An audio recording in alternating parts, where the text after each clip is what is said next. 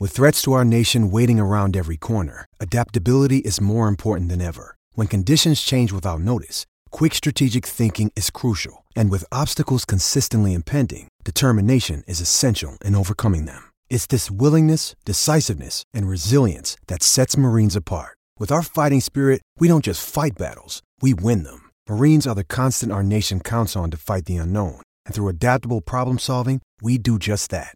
Learn more at marines.com.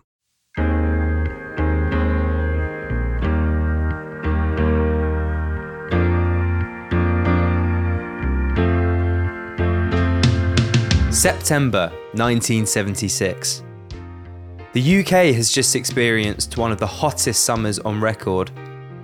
James Hunt is on his way to becoming the Formula One world champion. And The Muppet Show is just about to premiere on ITV.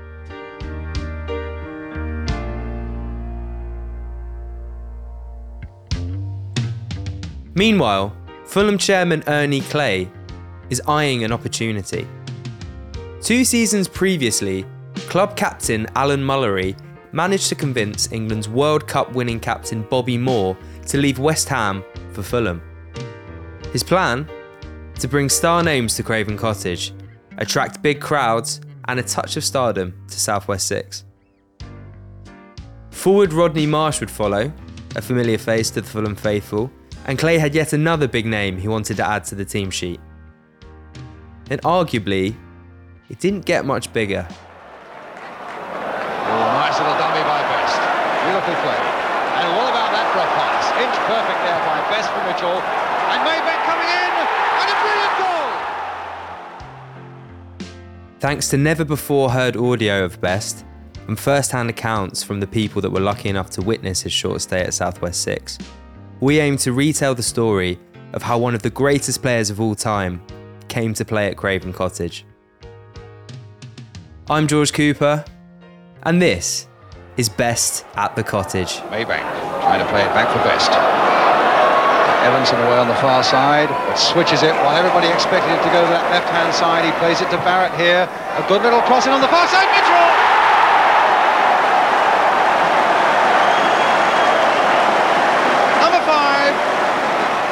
5 Oldham nil. Well, what a funny old club they must be to support. And now they've upped and be the side that came here in sixth place in the table and are now leading them by five goals to nil. Oh, strange things very often happen at Craven Cottage. It's been another good afternoon for them this afternoon, and there's Peyton under pressure. George Best played 42 times for Fulham over two seasons, Although his stay at Southwest 6 was short, he delivered on his promise pre joining to make football fun again and dazzled the huge crowds that came to watch him play. He certainly left an impression on all that saw him at the cottage. I was actually named after George Best for this very reason. And it is difficult to comprehend just how big a deal it was him coming to Fulham. Best was famous and he was also infamous. Here's TOOFIF editor David Lloyd. I asked him who George Best's modern day equivalent would be. He was an extraordinarily gifted player, and I was trying to think who you'd compare him to these days, and uh, it's it's a it's a job. You know, it, it, the impishness of a Grealish, possibly, um, but he produced far more. Uh, you got Ronaldo. You know, you'd have to go into the Ronaldo Messi area because he, he he just was an outstanding player at his peak. By the time Best had joined Fulham, he was a slightly different player physically to the slight jinking winger everyone had grown to love playing for Manchester United. He was slightly more heavy set, had a tan that was a byproduct of the California lifestyle that he'd become accustomed to playing for the Los Angeles Aztecs, which was his fifth club in two years since leaving Old Trafford. But Best seemed to return to Craven Cottage with an agenda, perhaps with a bit of a point to prove, and made a promise that he was going to entertain the crowds. He was there to make football fun again. John Sim was at Best's first game at the cottage. It was obviously massively exciting. Crowds were probably more than double the kind of average, eight or 9,000. And we had 21,000 for Bristol Rovers, and within a minute, he'd scored. I'm an entertainer, and I've got to give them what they want. I've got to make them laugh. I want to see them walk away from the stadium with smiles on their faces.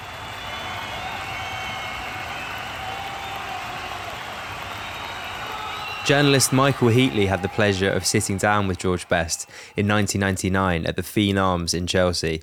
In this never before heard audio, we hear Best discuss, in his words, his time at Fulham, what drew him to the club, and just share some what you can tell are very fond memories of his time at Fulham. Being a Fulham related publication, I suppose we should start by saying if I said Fulham to you, what would you, you know, what would the word association be? Well, the first thing would be Johnny Haynes, probably. the same as most uh, Fulham fans would think. I just, uh, I just remember the, the early days when we used to go there, packed houses, and some terrific players, uh, Graham Leggat and George Cohen and guys like that, Alan Mullery. Over the over the years, I've had some terrific players, and of course, it's a short period I was there with Rodney and, and Mooro as well. Uh, brought back for a short while in the good old days. You know, big crowds, the cameras were turning up, and uh, it was it was exciting for the for the club. And then, of course, it went into a little bit of a bad spell, didn't it? You know, talk of losing the ground and all sorts of the fans getting together. I went to a couple of the the fundraising right. functions, and uh, it's just a lovely club, and it's, it's always been known as that. And it was always a lovely place to play.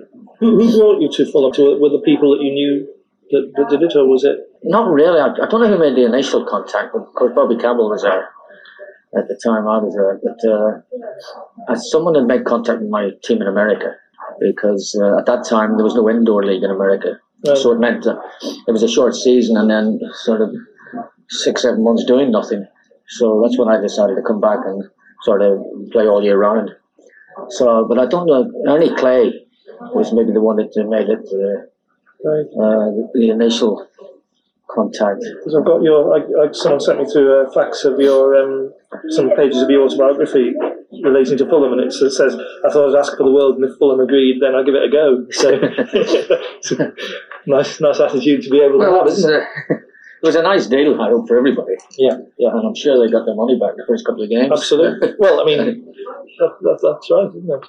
But was, was, was Rodney part of the deal that, you know, if you come, he'll be there, or was no, that just no, no, the, we were all separate. You know, uh, so I, uh, I rented a place for a while, and then uh, I actually bought a place with the signing on fee that they, they gave me. You had to fight a bit for that as well, I gather. Yeah, you have to fight for everything in football. But it all worked out fine in the end. And, uh, and it was nice for me because it, it, got me back into the, in the public eye a little bit because I've been in America. Because I was over, I was in the States for seven years altogether. So it was a nice way of coming back into the, the game over here. George Best made his debut for Fulham on the 4th of September 1976 and certainly brought the crowds back to Craven Cottage. Fulham, who were averaging around 9,000 a game those days, packed more than 21,000 fans into Craven Cottage to watch Fulham, who were in the second division at the time, take on Bristol Rovers. It was a home side that was packed with stars. England's World Cup winning captain Bobby Moore was at the heart of the fence, and Rodney Marsh, who had also returned from America, was beginning his second spell at the club. It took Best just 77 seconds to seal the show, scoring the only goal of the game and making a dream start to his spell in southwest London. Here, David Lloyd tells us just exactly what that day was like. Well, us um, us lads were properly excited, but there were some ladesses. The, the ladies were quite keen on it as well. For different reasons, I'd imagine. That was the point. It was best at Craven Cottage, playing for us, not against us. I mean, it was exciting enough when we had the great Man United team down in, in the previous years. You just thought, well, what a bloody jamboree to start with. You know, it really was, uh, well, best is in town, yeah, well, you know. And then I think it was under two minutes that he scored. And, well, you know, you just think, well, that's George Best, isn't it? Uh, you had some great times in your two seasons at Fulham. I was looking back in the, the books. Um, I mean, 20, 29,000 against Chelsea, and you scored, and uh, I think you scored after sort of a minute in the debut, didn't you? Yeah. Um, and I think you also got sent off at at Southampton. So there's a few memories for you to look back on. What what sticks? I think uh, I think the Hereford game, Right. uh, when we demolished them. Uh, luckily, the cameras were there that day. Uh, that was the day Rodney and I tackled each other. But uh, I think that showed how much everyone was enjoying it. And it, I just have memories of that match, watching it, you know, watching replays, so just seeing the crowd. Everyone was laughing. Even the referee was, was laughing. It was, it was fun. Doing my research on best time at Fulham, there's one game, as well as the debut, that pops up time and time again. And that was his legendary performance, team performance even, at home against Hereford. I can only say that you're in for a great treat in the next hour or so. At Fulham, we saw the best match we've seen this season Fulham against Hereford United, and near the end, we even had a bit of fun like this. And our best. Hurdled beautifully over Tyler. Took it off Rodney Marsh. Marsh coming back to tackle him. Those great stars there, Rodney Marsh, George Best, even tackling each other and giving us uh, something else to talk about as we went away from a game that was full of memories. But first of all, let's go down to Craven Cottage in West London for that second division battle between Fulham and Hereford United. And here, in fact, is a glamorous photographer, none other than George Best's girlfriend, Angela McDonald Janes, waiting to take shots of the Fulham team coming out. And she won't have to wait long as Alan Slough leads out the side that has really been revitalised by the inclusion of Marsh and of course, that man wearing the number seven shirt, here he comes, George Best, back from America to get everybody talking. Fulham unbeaten since they joined the side earlier in the season, in fact, and here with George Best is the Fulham side in operation today. In goal, Mellor. A back four of Cutbush, Howe, Moore, and Strong. Middle three of Slough, Evanson, and Best. And then there's Barrett, Marsh, and Mitchell with Bullivant, the substitute. But quite apart from George Best, what about uh, the other fellow there, Rodney Marsh, the other big attraction in the Fulham side? And not forgetting, indeed, the former England captain Bobby Moore, as meticulous as ever and a big influence on the side. Whilst Best didn't score against Hereford, his role in the game was pivotal, and him and Marsh stole the show. Here the pair are being interviewed post match. Yeah, it was uh, tremendous, great. You know, especially for the fans, and I think it was nice for Fulham and you know for ourselves that the cameras were here as well. I think anyone going away after seeing that, they think either Rodney or I aren't serious about our football. You know, they they got to believe it now. Would you say the same, Rod? Well, from my point of view, I just really enjoyed the game. It's probably the most enjoyable game I've ever played in my life. Really? What made it that? Well, for a start, the crowd got behind us in the, in the second half after we scored. Scored the um, the third goal, the header. And from then, on, it just carried the game, just carried on on a sort of crest of a wave. It was really great to play in. What was your game, though? Tackling each other just before the end? well, question is, he's been, he's been ignoring me, you see, and with his passing. I keep passing to him, he doesn't pass back to me. and the only way I can get off is to, to tackle him. Yeah. No, it's all, it's all good fun, Brian. know. Yeah. It's a little bit of entertainment, I suppose. The thing I was saying earlier was there were so many smiles out there. You, I mean, you were obviously enjoying it. Do you think there's a, a, too much fun has gone out of the game overall in, in our leagues, Rod? Well, I haven't, I haven't changed my attitude towards the game since I've been playing. I always enjoy my football and I always uh, see the funny side of situations. Well, Yeah, the game's always- all about entertainment, isn't it? I mean, that's that's the the whole thing. You know, you want you want people to go away from the games happy. Yeah. I don't want to go and watch games that you know nothing nothing scores and you know they're playing defensive football. I'd love to see every every football fan on a Saturday going home with a happy smiling face. You know, that's what the game's all about entertainment. The game's all about entertainment, and that's a sentiment that Best and Marsh carried throughout their careers. And we put the highlights to this Hereford game in the description of this podcast. And if you've not seen it before, you need to watch it. It's just utterly joyous. It's just two mates just mucking about, like tackling each other, trying to make the crowd laugh, trying to make the ref laugh. Like there's no pressure on them whatsoever. And yes, you could argue that they were able to do this because you know they're they were in the twilights of their careers and they were in the second division, but it would have just been magnificent to see. Here's Fulham fan John Sim recounting a particularly special performance against Oldham. It was an inc- ridiculously icy pitch. It was like an ice rink on either side of the ground, particularly as it got colder towards the end of the game. I remember Les Barrett kind of speeding down the wing. Incredible that he kept his feet. You know, it wouldn't have been allowed these days. And uh, Man U were playing at uh, QPR that day, and that game was postponed. So it was weird because the away end was subsequently packed with Man U fans that had come down from uh, Loftus Road uh, just to see George Best and he scored the most ex- one of the most exquisite chips you've ever seen in your life. I mean, the ball seemed to just hang in the air and kind of hypnotise the keeper and went over his head. Heading low towards well, and here's Best. Now, is this going to be the moment for George Best? There's a little chip, and it's there by Best. Well, you talk about his football brain, and we saw it to perfection as that move built up and Mitchell was moving into an offside position. And then George Best, when everybody expected a blast, he noticed that the goalkeeper was off his line, and a beautiful chip, hitting the crossbar, and into the back of the net, 4 0 to Fulham. Best's time at Fulham, although short, was littered with iconic moments. Here's David Lloyd recounting a less than glamorous League Cup tie that serves long in the memory. We went to Peterborough and we weren't, in fact, 100% sure that Best was even going to play, if my memory serves me right. You know, Peterborough away in a League Cup. It's not grandstand stuff, is it, necessarily? You know, we've had we've had other more significant games. But Best did play he received the ball, I don't know, what would you say, 30 yards out, something like that, just as you're approaching the D. Yeah. And, you know, this doesn't work very well in podcasts, but I'm going to go with it anyway. Paint, paint, imagine, a, a picture. Imagine, guys, yeah, go on. You're going to have to use your imaginations, but there's this slightly portly best in control of the ball, nicely positioned, but not necessarily in any sort of danger of, of doing anything. And you've got these lower division centre backs eagerly saying, Well, look, he's an overweight Best. Yes, I know he can drop a shoulder, but got him here. And Best was likely to get a thumping, wasn't he? Well, actually, no, because um, what he did was just to sort of scoop the ball up with his right foot, casually as you like, belt it because he, he did hit it with a bit of power, but it was a sort of a lob that just went into the top right hand corner. It just went quiet. And then there was this cheer that was, you know, worthy of a bigger stage. And those two things, you, you know, you, I have to sort of remind myself that I'm not making this up yeah. because this was extraordinary. It just it went quiet, and then this issue, and that goal was uh, voted as the best ever goal seen at Peterborough by the Peterborough supporters. Wow! And and and you know, and we were there to watch it. Another iconic victory that Best played a part in was against their old rivals Chelsea at Craven Cottage.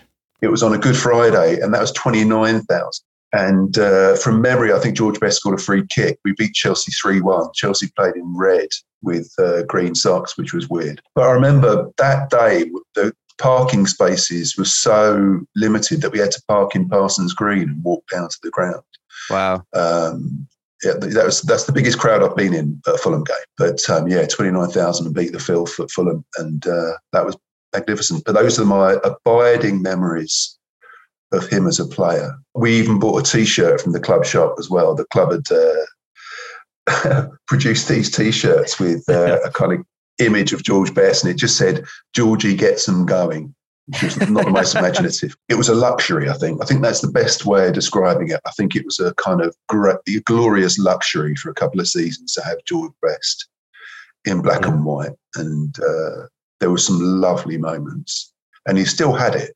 He's, you know, he, he could, you just had to look at that chip against Oldham.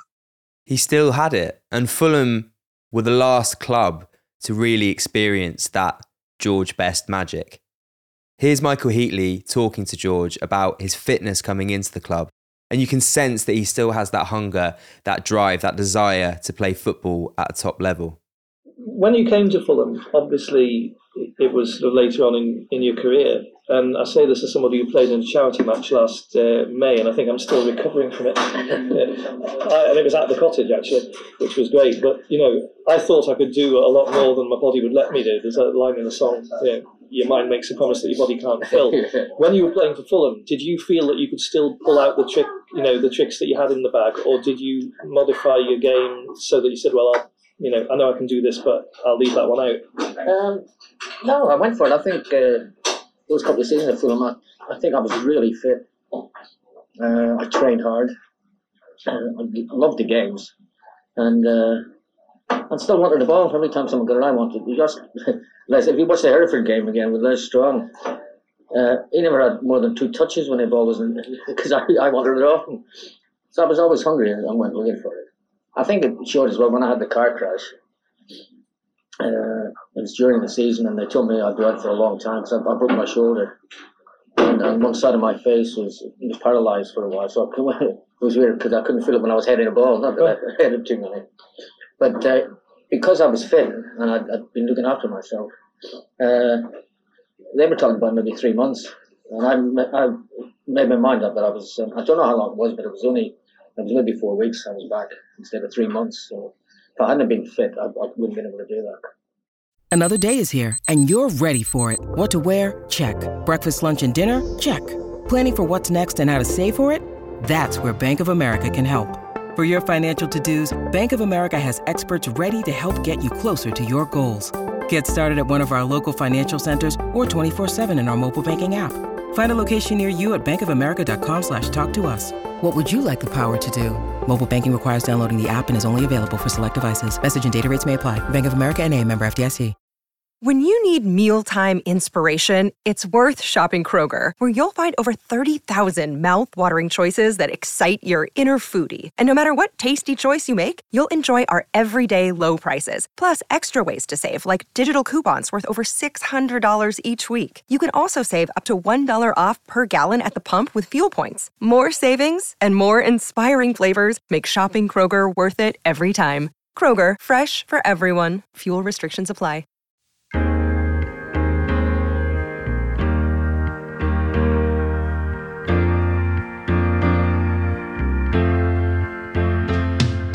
Not only was he one of the greatest footballers and most naturally skillful and elegant players that ever played the game, he was also so charismatic and funny and sharp. I think you don't really get to see that side of many footballers today because they're also media trained and they're told what they can and can't say. Whereas George had character and he liked to party, and because of this nature, there are lots of very funny stories about him that are floating around. This one in particular made me laugh from David about the friendship between him and Les Strong.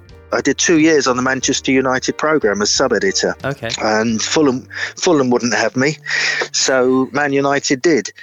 I was asked at one point because Fulham were up in the Premier League at that time if I could give a guide for a, a former Fulham player for their one-page um, opposition piece and you could just see the eyes and the, uh, the, glaze and the eyebrows go up when I said, "Oh, I've got Les Strong's number. He knew Georgie best."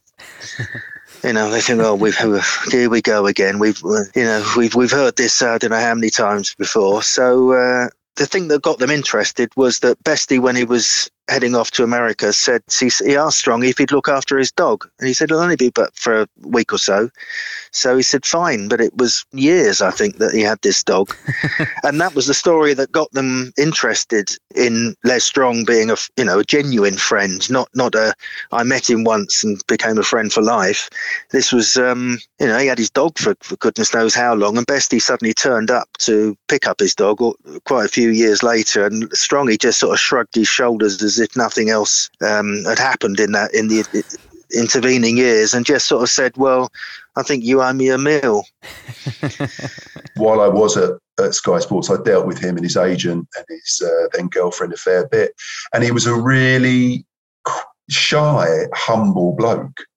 And amongst the Soccer Saturday team, Rodney Marsh, Frank McLintock, it was kind of pre Matt the Tears and those guys. He was just one of the lads, you know. And um, during that period, he actually did have a liver transplant. I don't know if you remember that. Yeah, um, he did need a liver transplant. Um, but he subsequently was ill again and, and, and passed away because of that, really.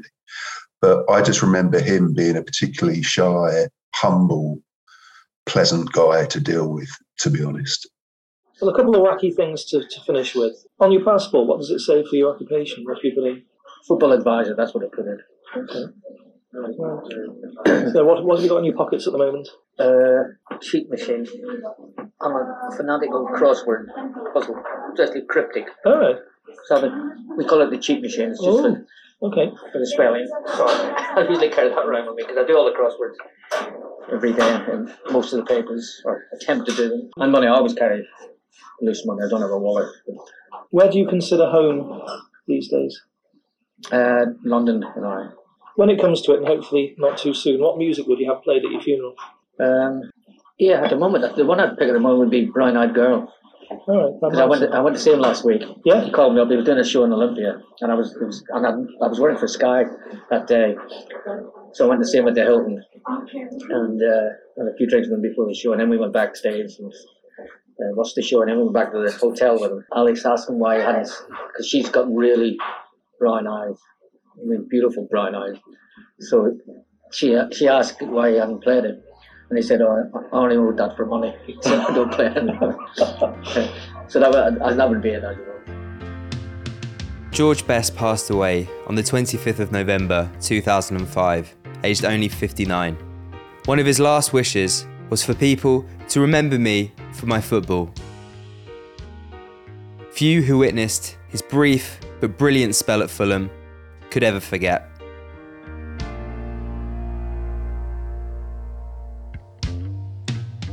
but it was just extraordinary a to have him there but the fact that um, he enjoyed himself there Yeah. and he he was such a genial guy as well until the demons and the, the drink and all of that got but i really would prefer just to focus on the um, on the good times and there were thankfully plenty of those